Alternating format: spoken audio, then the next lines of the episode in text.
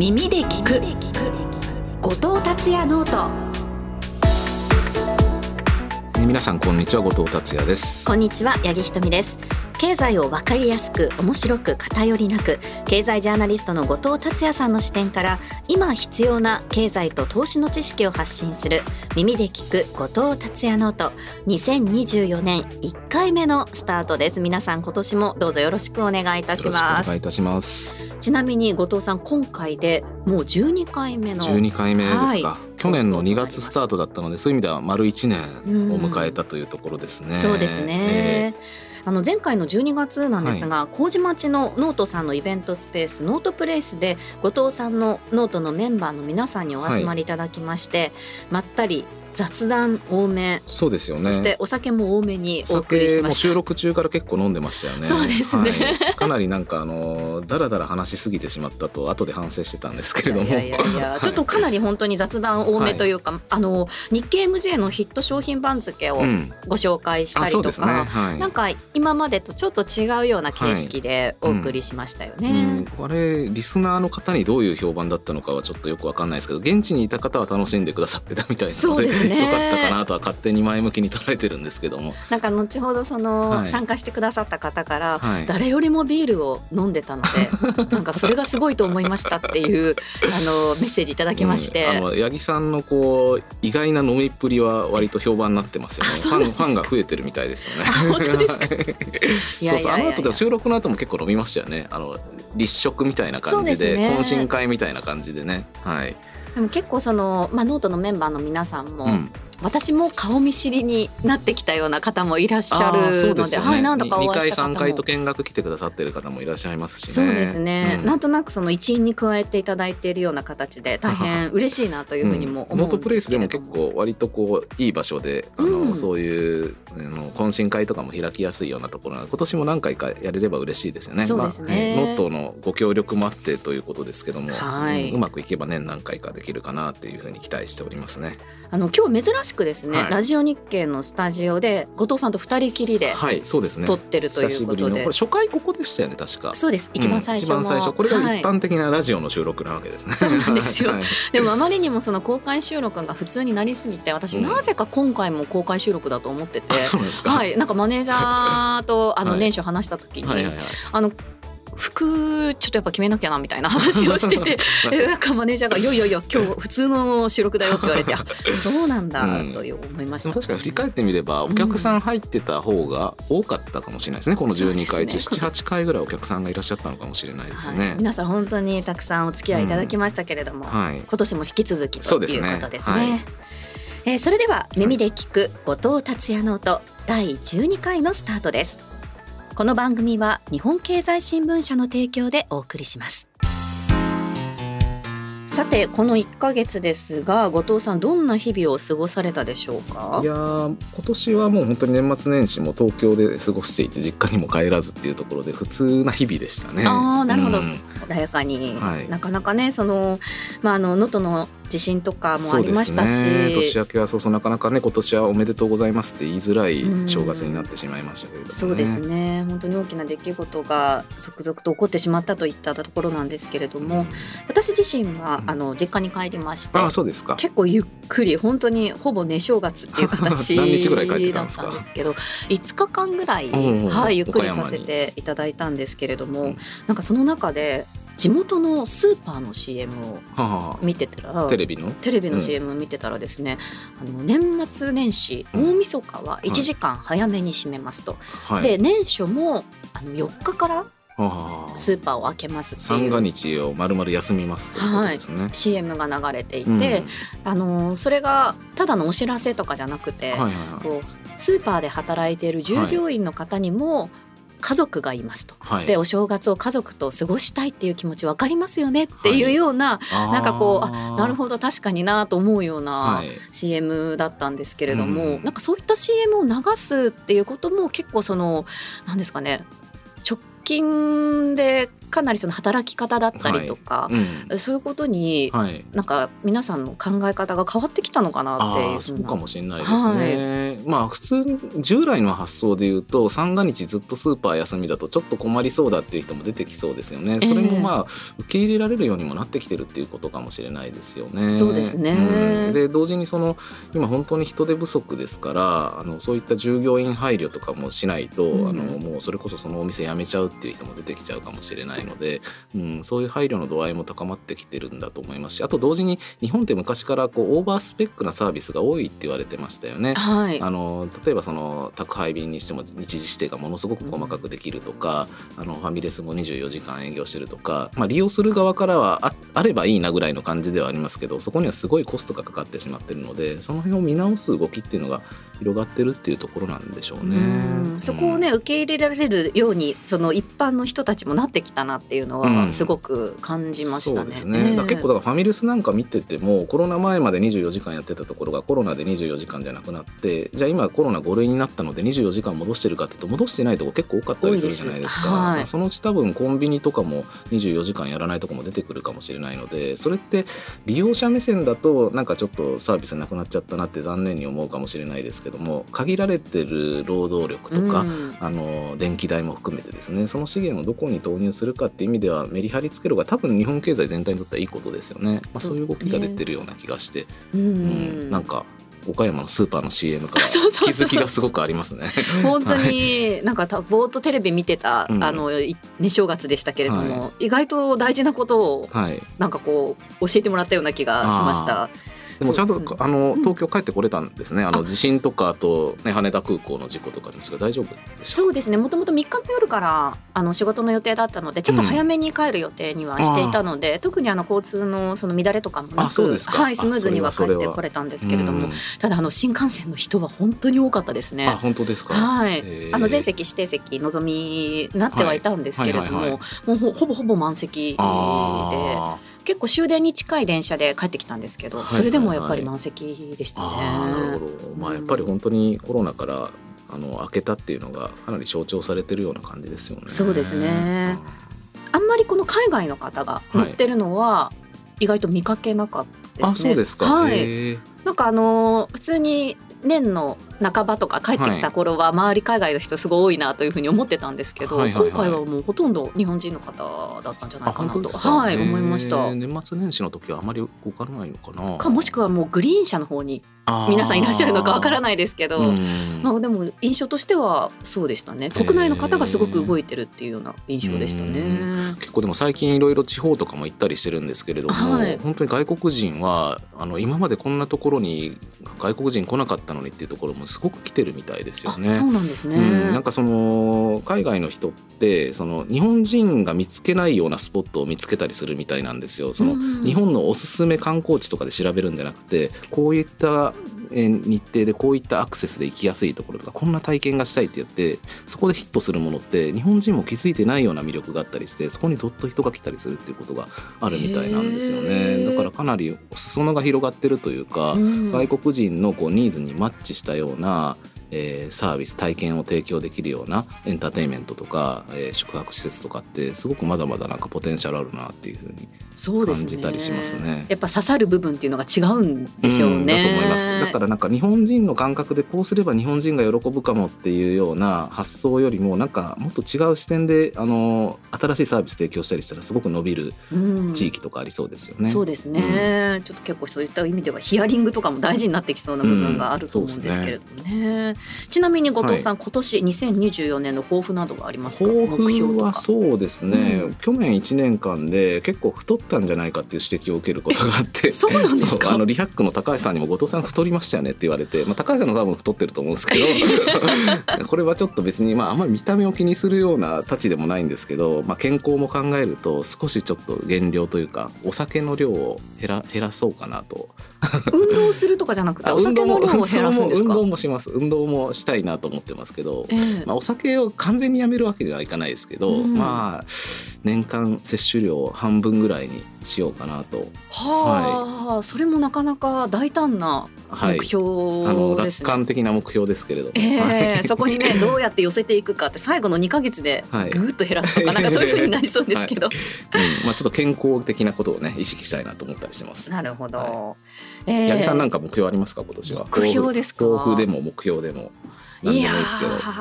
特に 特にないですか？いやチャレンジングな年にしていきたいとは思いますけれども。新しいことをやっていきたいそうですね。はい。新しいことに挑戦しつつっていうことで、まあここ23年結構なんですかね。あのまあ去年大学院卒業したんですけれども、はいはいはい。そこからだいぶずっと休んでいたので休んでいたっていうのは？勉強したりとか、は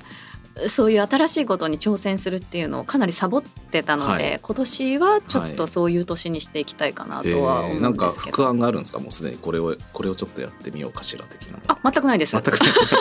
それを探る一年そうですね。また準備の一年になっちゃいそうですよね。そうか、はい。まあなんかその点この番組もねなんかあのこの1年間いろいろ手探りでいろんなことやってきたと思うんですけど次の1年間もこの1年もうんなんかまだやってないような収録の仕方とか。やっても面白いかもしれないですよね。うんなんか関係ないところと何かこううまくこうシナジーというかコラボみたいなのを探ってみるとか。そうですね、まだまだちょっと新しいアイデア出てきそうですけれども、えーまあ、このね番組は本当に機動力が高いというか、うんやってみようと思ったら意外とやれちゃうところが強みかもしれないのでそうなんですよはい、いね。ろいろ試したいですね。いや本当に始まった時はもうねノートのそのメンバーの皆さんにはい。あんなにたくさんお会いできると思ってなかったので、はい、本当にいろいろ去年もねチャレンジした年にはなりましたけれども、そうでただ今年に関して言うと、はい。ちょっと真面目なお話に移るんですが、はいはい。はい不確実性がより高い年といいますかうん、選挙がうん。うん。世界的にそうですね。多い年ですよね。台湾もありますしロシアもありますしね、まあなんといってもアメリカの大統領選が11月に控えてますしね、はい。まあ、日本もひょっとしたら衆院選があるかもしれないっていうふうに言われてますし、うんうんもう本当に選挙イヤーっていう感じですよね。そうですよね、うん。で後藤さんちょっと前まであの、はい。アメリカにもいらっしゃったはいということなので、はい。はいまあそのあたりも含めてですね、はい。選挙に関して、はい。えーどういった見方をしていけばいいのかというのを、はい。この後の達也ズディグで深掘りしていきたいと思います。あいいですね。はい Tatsuya's Dig. Tatsuya's Dig.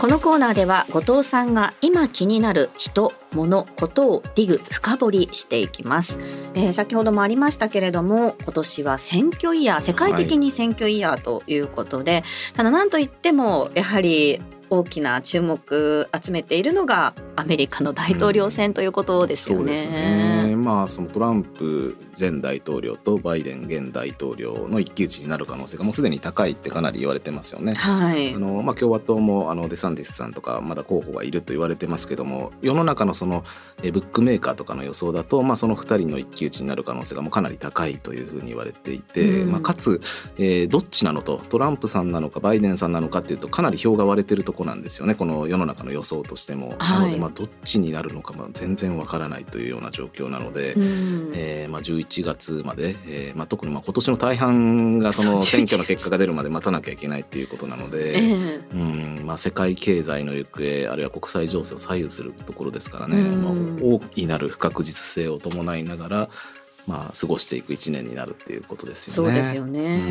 うんまあ、あのこういっはいたその状況の中で、投資をする身としてははいどういったところに、まあ、気をつけるって言ってもなかなかねそう難しいと思うんですけど。まあ、あの今年まあたくさんニュース出てくると思うんですけど、まあ、前回あの4年前と比べるとその誰が候補になるのかっていうのがある程度まあ見えてるわけですね今回まあトランプさんバイデンさんがそれぞれ共和党民主党から、えー候補になるっていうことがだいぶ確実視とまでは言わないけど可能性高いって言われてるので、うんそこの部分で言うと例えば3月のスーパーチューズデーとかですね各党の、えー予備選みたいなところの重要性は4年前と比べると少し落ちるのかなという気はしてますね。まあ、うん逆にそのいややっぱりトランプ氏じゃなくなったっていうようなことになるとそれはそれで大きな盛り上がりになってくると思うんですけれども。ええうん、その点で言うとやっぱりその状況が動き始めるのはまあ8月9月10月っていうあたりが、えー特にまあ重要なところになってくるのかなと思いますね。なのでそれまでよくわからないってことですよね。はいトランプ大統領がなるかもしれないしバイデンさんが再選するかもしれないですし、どっちの可能性も意識しながらやっていかなきゃいけないということですよね。じゃあ例えばそのトランプさんがなった場合、はそしてバイデンさんがそのままやった場合っていうのをちょっといろいろ皆さんシミュレーションしながらだとは思うんですけど、うん。ただそのたとえそういうふうにシミュレーションしたとしても、はい。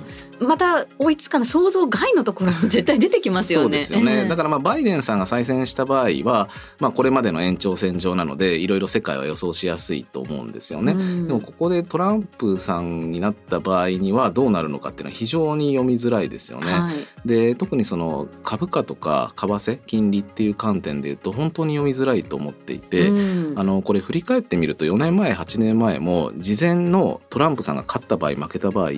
ーマーケットはこう反応するっていろんな人が言ってたわけなんですが結構外れてるという歴史があるわけなんですよね。え例えば8年前トランプ大統領になった時の選挙の時はですね、えはい、あの事前にはそのまあヒラリーさんが勝つということがかなり有力視されていて、2016年そうでしたよねでまあ、可能性は低いだろうけどももしトランプ大統領になったら世の中は大変なことになると、うん株価は暴落するだろうっていうのが大半の見方だったんですよね。で実際その開票が進む中でトランプが勝ちそうだってなるとあの株価ってどんどんどんどん最初下がってたりしたんですよ。はいでもその後数日で株価が逆にどんどんどんどん上がっていったんですよね。まあ、トランプさんはまあその時はまあ結構財政も出すような形になってましたし、あとはまあ基本株価フレンドリーというか株価上がればハッピーみたいな、えー発信もよくしてますしそう規制緩和とかで金融業界にも追い風になったりしたっていうことで結局すごい株上がったんですよね。為替に対する発言もよくやってましたもんね。そうそうそうだからそれで言うとその2016年のえー選挙に関しては、えー世の中の人たちはトランプ大統領が勝つことも予想できなかったし、うんもしトランプが勝った場合にはマーケットがどう反応するのかっていう予想も両方とも外れたっていうことが言えたりするんですよね。はい。で4年前も今度はトランプ氏が勝利した方が株価が上がるんじゃないかっていう見方って割と直前に多かったんですよ。その4年間でまあ株価が上がった実績もありますし、えー FRB にもその利下げを要求したりするっていう、まあ、極めて異例な大統領でもあったので。ええあのでも実際のところあの後、まあバイデンさんがえー大統領になったら当時そのブルーウェーブとかうん。トリプルブルーっていう言葉ありましたよね,、ありましたね。大統領も上院も下院も全部民主党が抑えたっていうことで、コロナ対策にものすごい財政出動できるようになって、まあ、結果として株も上がったんですよね。なので言いたいことは、うん。今4年前8年前振り返りましたけどどっちが勝つかもわからないし仮にトランプ氏が勝つバイデン氏が勝つっていうのが見えたとしてもそれがマーケットにどう影響するのかっていうのは非常に読みづらいっていうことですよね。はい。うん、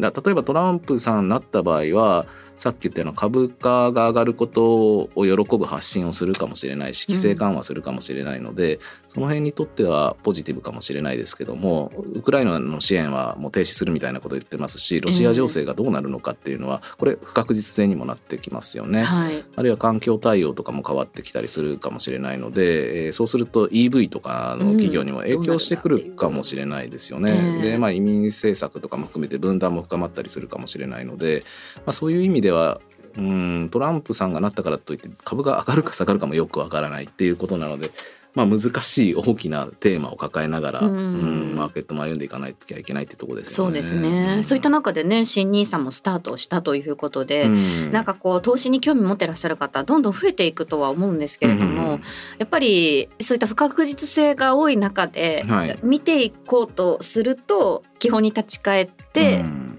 業績とかになってくるんですかね。あーまあ、企業業績とかねはい。景気とかは比較的読みやすい、読みやすいって言ったら語弊あるかもしれないですけどその選挙とかと比べると不確実性は低いものだと思うので、あのーまあ、選挙でどうなるかとか突き詰めて考えてもなかなかわからないことですからね、はい。それよりもまあ確からしいところに焦点を当てて、まあ、淡々と投資に向き合っていくっていうのはいいかもしれないですよね。ううんんちなみにその後藤さんが今年注目している点として、はい、引き続き去年からの生成 AI はいはい AI これかなはい。り後藤さん注目してるみたいですね。そうですね、んまあ、あの後藤さんというかみんな注目してると思うんですけど あの私は実は注目してますって言うとちょっとかっこ悪い感じはあるんですけれども。まあでもあれですよね、あえ。えのまあ、に AI ってまあここ数年ブームになってきてましたけど、まあ、去年爆発的にチャット GPT もあったりして、あのかつまあ世の中の人たちが本当に世界が変わるかもしれないって意識したっていう点で、まあ、ものすごく劇的な変化だったと思うんですけど今年もやっぱりものすごい変化があるなと思いますよね。うん。ものあの本当にその開発がすごい勢いで進展してるので、はい。3ヶ月ぐらい経ったところで全然思ってもいなか見なかったようなプロダクトとかサービスが出てくる可能性があるのでこれでこうどう世界が変わっていくのかっていうのは本当に大きなテーマですね。大統領選以上に大きなやっぱ話題になってくるんじゃないんですかね。そう考えると、うん。普段から接している人うん。と接していない人の差っていうのがどんどんどんどん開いていっちゃうようなところもありますよね。うんそうです。八木さん使ってますか？チャット GPT は。チャット GPT にははい課金してるぐらいだから月ヘビー3000ヘビーユーザーね。いやいやあのヘビーそうですね。ただあのうん。使い方がうん。わからないので、うん。それ例えばその食事お礼のメール例文とかあとなんかかこうメイクの仕方とか聞いたりとかしてるんですメイけどクの仕方とかはなんかもっと本とか普通のネット検索の方がいいんじゃないでいすか。何でも答えてくれるから いいかなと思って聞いたりとかしてるんですけど、はい。多分ねすごいもったいない使い方してると思うんですけど。あー。魚戸さんどうですか、私結構ここ12ヶ月で利用をかなり増やしていて、ええあの実はあんまり知られてないかもしれないんですけど去年、えーうん2ヶ月ぐらい前ですけど11月にチャット GPT ってちょっとアップデートというかあの機能の追加があったんですよ。でそれがあの AI 使ってる人の間では結構有名で。はいパーソナル AI というか個人に沿った AI みたいなのが作れたりとかですね、あとデータ分析とかできるようになったりしてるんですよ。ええでまあ話すと長くなっちゃうんでかいつまんで言うと例えば私が、えーなんか発信してる過去の記事とか YouTube,、まあ、YouTube を今読み込ませることはできないですけどテキストをガーって読み込ませると、うんあの後藤達也っていう人はこういう発信をしてる人だとかこういう文体を書く人だっていうのをえ学習してもらえるんですね。でその上でじゃあ例えばこういう私が今まで発信していなかった NVIDIA が例えばこんなことを発表しましたっていうニュースが仮に出てきたとしますよね。これに対して後藤さんだとどんな記事書きそうですかっていうとこれまでの着眼点とか、えー文章の展開とかを踏まえた上で、えー NVIDIA のニュースについて解説したりするんですよね。でそれが出てくるわけですよ。でもちろんそれまだやっぱ粗さはあるんですけれども、うんあ確かにこういうまとめ方うまいなとかあこういう論点は入れた方がいいかなみたいな気づきがあったりするんですね。だからその AI の出てきたものをそのまま記事にするわけにはもちろんいかないんですけどもあ確かにこれはこうひ自分自身で考えるヒントになるとかっていうよううなん。気づきを与えてくれる壁打ちのような感じで使える精度がすごく上がってきてますよね。うんあとそのデータ分析でいうと今もうエクセルとかをチャット GPT にこう投げることができるようになってるのでそれを読ませた上で、えー例えばこういうグラフを作ってくれとかこういうふうに見やすく変えてくれないとかっていうとすぐ変えてくれたりしてそれで、えー出来上がった Excel を送り返したりしてくれるんですね。であのグラフとかも作ってくれますしこここういうふうに調整してくれないって言ったら綺麗に調整してくれて。うんスマホで見やすいように縦長の画像にしてって言ったらスマホサイズぐらいの縦長ねはいできましたってすぐ出てきたりするんですよね。あの今までその自分で手作業でやってたこととか、うんうんあるいは優秀なアシスタントみたいな人にお願いしていたことがかなりできるようになってきてますしこれが今年多分 GPT-5 が出るんじゃないかって言われてますけど、多分我々が想像していないような機能とか出てくると思うんですよね。だその時にこう今言ったようなそこにある AI をどう使うのか、うんやっぱそのメイクの仕方とかよりもこう、は いあのどういう今まで人でやってたものをこう託せるかっていう指示出しのセンスが多分問われるんじゃないそうですね。ちょっとセンスないじゃないですか。私。そうですよね。でもそれ自分の仕事に沿った、うん。そのまあ指示出しっていうことですよね。うん。どういうふうに。そう。だから結構今のは私の一例なんですけど、うん。あの多分他にもいろんな使い方とか、まあ、もちろんこの辺って著作権がどうだあそうとか、ですよね。はい。倫理的にどうだとかっていう問題もはらんでくるので社会的な物議も醸すこともいろいろ増えてくるとは思うんですけど、うんただまあとにかく技術は進化するしいろんなものは試す人はあっちこっちで出てくるので多分アウトプットの仕方も変わってくるし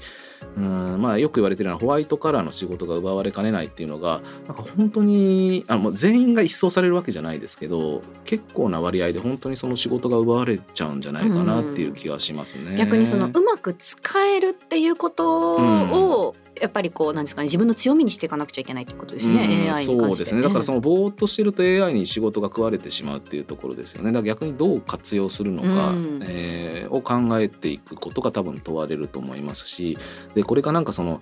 従来の例えばスマートフォンみたいに、はい、スマートフォン出ましたこれを活用しましょう10年かけて考えていきましょうではなくて、うん。もう1年で劇的に変わっちゃうんですね。場合によっては3ヶ月で変わっちゃうかもしれないので。だってチャット GPT 登場したのって2022年の11月とか10月とかなそのあたりでしたよね。そうそうだからあのーまだ1年なわけですよね。うん。でさっき言った11月に出たアップデートなんかも素早くこう取り込んでるとどんどん仕事が効率化できるかもしれないんですよ。だから次新しいもの出た時も面白がってこうどう活用するかみたいなこと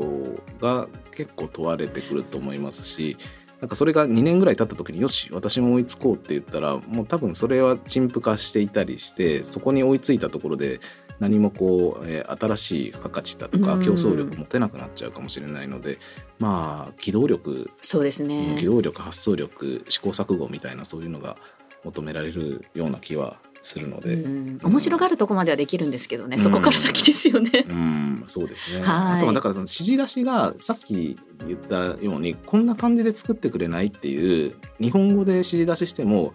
分かりました。これでやってみましたとかここは難しかったので、えーできる範囲でこういうふうに調整してやってきましたみたいなことも今もう言い始めたりしてるんですね。うん。今はそのパワーポイントとかには接続はできないんですけれどもこの Excel データを元にして10ページぐらいでパワーポイントの資料あの適当に作っといてとかっていうと、はい。それなりのものを作ってくるようなことができるようになるかもしれないですし講演するのでこの辺のデータとかを使って 10, 10分ぐらいで原稿書いてくれとかも入ってってやっちゃうかもしれないんですよね。うん。だからまああの緩い指示出しができちゃう。従来であればその部長とか役員みたいな人が中間管理職とかその平社員の人たちにこういうのやっといてよってふわっと言ってそれを実現してくるのって割とサラリーマンに求められてたじゃないですか、はい。それがふわっとした指示出しでも AI がやってきてしまうっていう仕事が多分これからどんどん増えていくと思うんですよね。うん。特にまあ我々がいるようなこうマスコミというかメディア業界って割と代替される度合いは強いんじゃないかなと思うので、まあ、戦々恐々しつつ好奇心を持って AI と付き合っていくっていうことなんじゃないですかね。えーここまで達也ズディグお送りしました。続いては今後の経済スケジュールをピックアップしていきます.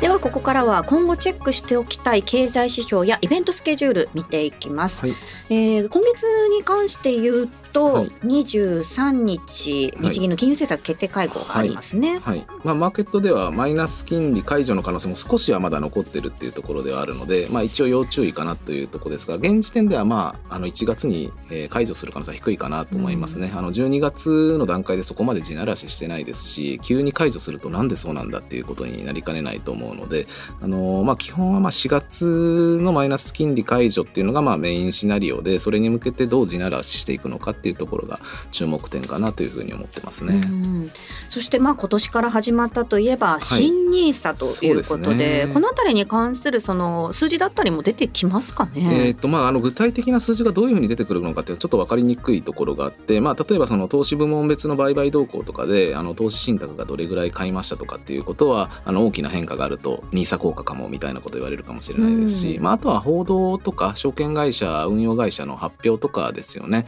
例えば日経とかがひょっとしたらこうヒアリングしたりしてあの1月10日までの段階で各社でこんだけ流入があったとかって報じることもあるかもしれないですし。はい、えーそういう報道だったり、まあ、1月末時点でこんな動きがありましたってあの証券会社とか運用会社発表するかもしれないですよね。それでまあ初動がどれぐらいなのかっていうのを見ていくっていうところですよね。そうですね。今あの従来の NISA ってえー9月末時点の数字で確か30数兆円ぐらい残高があるっていうところだったんですよね。でえー政府は50数兆円に5年間で上げていきたいって言ってるので、まあ、単純計算で年間で56兆円ぐらい、増やしていければっていうような感じみたいなんですね。まあ、はいそれに沿ったぐらいの金額が入ってきているのかどうかっていうのが、まあ、いろんなふわっとしたデータも含めてうん見ていけばというところでかと思いますすねね。。それはやはりあれですよね。海外株、そしてまあ日本株合わせての5兆円っていうことですね。そうですね5兆円ということなので、で、まああの最近だとその S&P500 とかあのオールカントリーっていう全世界型の投資信託がかなり人気になってるようなので、おそらくまあ半分以上は外国株投資んじゃないかっていう見方が多いですよね。まあまあ私のドタカンで言うと多分7割ぐらいは外国株で、まあ日本株に回ってくるのは3割いかない2割とか3割ぐらいじゃないかなと、うん。まあそのじゃあ1兆円とかはい。1.5兆円ぐらいかなっていうぐらいがあるかなというところですね。まあその辺がその実際ものすごいブームになって5兆円じゃなくて、うん。もうあの年間で10兆円オーダーになる可能性だってありえますし逆にやっぱりなかなか人動かないいねっていうことで全体でも2兆円とかだったりするとそんなにマーケットインパクトないってことになりますよね。だその点でも1月の初動の動きっていうのは、うんまあこの1年を占うことになると思うので、まあ、データはいろいろ見たいですよね。あとまあデータもそうなんですけどあのふわっとしたこう社会の動きというか、うんうんうん例えばそのテレビのワイドショーでも新ニーサ新ニーサって取り上げてるようだとあやっぱりそれだけ注目高いんだとか、うんそのそれそうやって取り上げられてるってことは今まで全くやってなかった人にも響くかもしれないなっていう情報でもありますよね。あるいはその書店でどう並んでるのかとか、あのその辺のその報道とか数字ではない社会の変化。ああるいはその知人で今まで全くやってなかったけど ついに講座開いたとか、はい。うん、そういう変化なんかも面白そうですよね。ううんん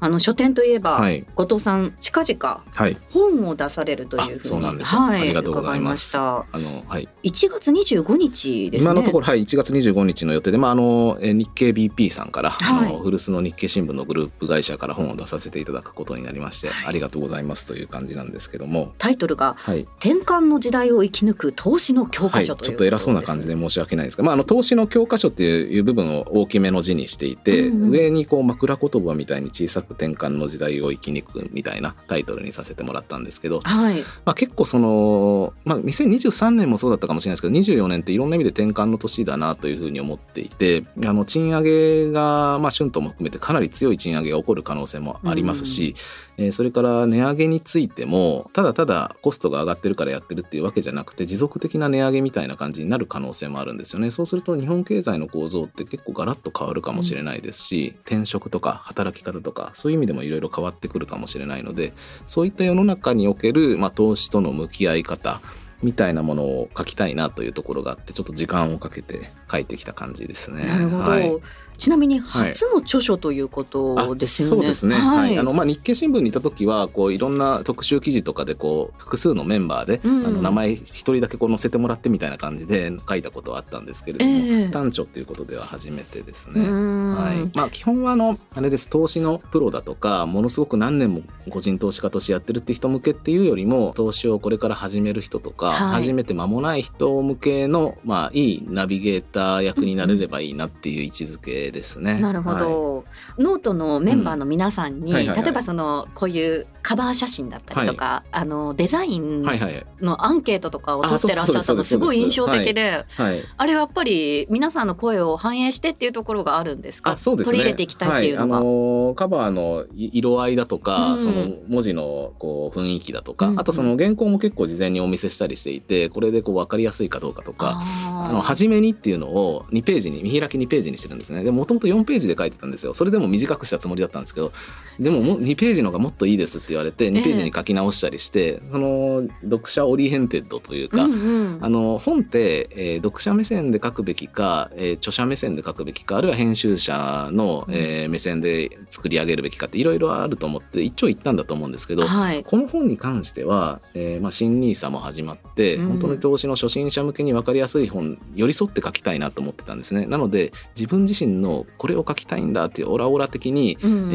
ー書くっていうよりもその、まあ、プロダクトアウトというよりもマーケットインっていう感じですかね。どういうのが読まれるのかっていうのを皆さんの声から作るのがいいのかなというふうに思ったりしてせっかくそのノートとかうん。X とかで多くの方とこう接点があるので、はい。いろいろこうアンケートを取ってみたって感じですね。なるほど、はい。あじゃあもう皆さんで作り上げた本っていうような形はいなんですね。そうまあいろいろこうご意見も言ってくださった上で、カバーが決まっていく過程とか見てるとちょっと面白いみたいな感じで社会見学的にあの楽しんでくださったノートメンバーもいたりして、うん。よかったなと思ってますそうですね。私も皆さんのコメントとかもはい、はい見ていて、あちゃんとねご自身たちの意見をしっかりと言ってくださってこれだからはいこういう方がいいと思いますとかはい、っていうの。をそうなんですす。すごいなんかどれも納得するから 結局最後後藤さんこれは決められるんだろうかと思いながら。最後は決めなきゃいけないんですけどね。そうですね。うん。なかなかねそう。いった本が出来上がっていく過程っていうのも面白いなと思いました。うん。ね、タイトルに関してその目次もちょっと公開されているということで、はい。いろいろその、えっと、投資が欠かせない時代に入ったうん。でしたりとか、うん。株決算会社とか、うんなん。かそもそもから見てみよううん。また株価はどうして動くのかはい。など、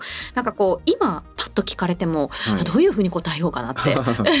そ思うようなことがねたくさん難しいテーマ、はい。うん素朴な疑問ほどこうどう説明するかって難しかったりするんですよね、うんだから100点満点のものが書けたっていうわけではないんですけどもなるべくこう分かりやすくかつまあ偏りないように伝えるにはどうすればいいのかなっていうのを自分なりにこう、えー、苦闘しながらあのなんとか書いたという感じですね。はい1月25日に全国の書店やオンラインでの発売だということです。アマゾンでは予約も受け付けているそうですね。はい、はいすいません。なんか宣伝っぽくなってしまって。普段あんまり宣伝とかしないですけどね。そうですね。せっかく初めての本なのでちょっと時間、ね、どういったものになってるのか皆さんだすごく気になってらっしゃる方多いと思うので。でまたねあの本当にいろいろ今からその株投資始めるっていう方もきっと多いと思いますので、はいはい、そうですね、えー、そうだあの結構あの YouTube とかいろいろあると思うんですけどこう刺激が強い情報発信って割と多かったりするので、うん、最初のその初めて投資やりますっていう人たちの入り口としてあのまあ、安心して紹介できるようなものがあるといいなっていうふうに思ってたとこなんですよね。だからそういう存在になれば嬉しいなと思ってるところなんですけどいや本当、はい、おっしゃる通りその、はい、やっぱりサムネイルでこう過激な、はい、こうタイトルを打ち出してたりとか、なんかこの情報が簡単にその取れる時代になってきたからこそ、はい、よくわからないままそこに飛びついちゃうっていう方もきっと出てくると思うんですよね。ね。やっぱりこう有望な3銘柄これだとか、うん、あるいはその安易にこう1億円を目指す方法とかって言ってもなかなか簡単にその1億円なんて目指せるものじゃないですしものすごいリスクも取らなきゃいけないのでそういうそのキャッチーな方に傾きすぎないようなものもなんかあればいいなと思っていて、うん、はい、そこはすごく意識して。逆にあれなんですよ。カバーとか、うん、あの白っぽい、まあ、薄いベージュみたいな色なんですけど、えー、あの逆に地味な感じにしようっていうのが、あの結構意識としてあって、えー、結構株の本って割と派手な感じで黄色とか多いですよね。あのこれでなんか儲かるだとかいうのが、溢れてる中で逆にこう地味で信頼感できるような仕立てにしたいなっていうふうに思ったところありますね。はいえー、転換の時代を生き抜く投資の教科書、はい、皆さんぜひチェックしてみてください。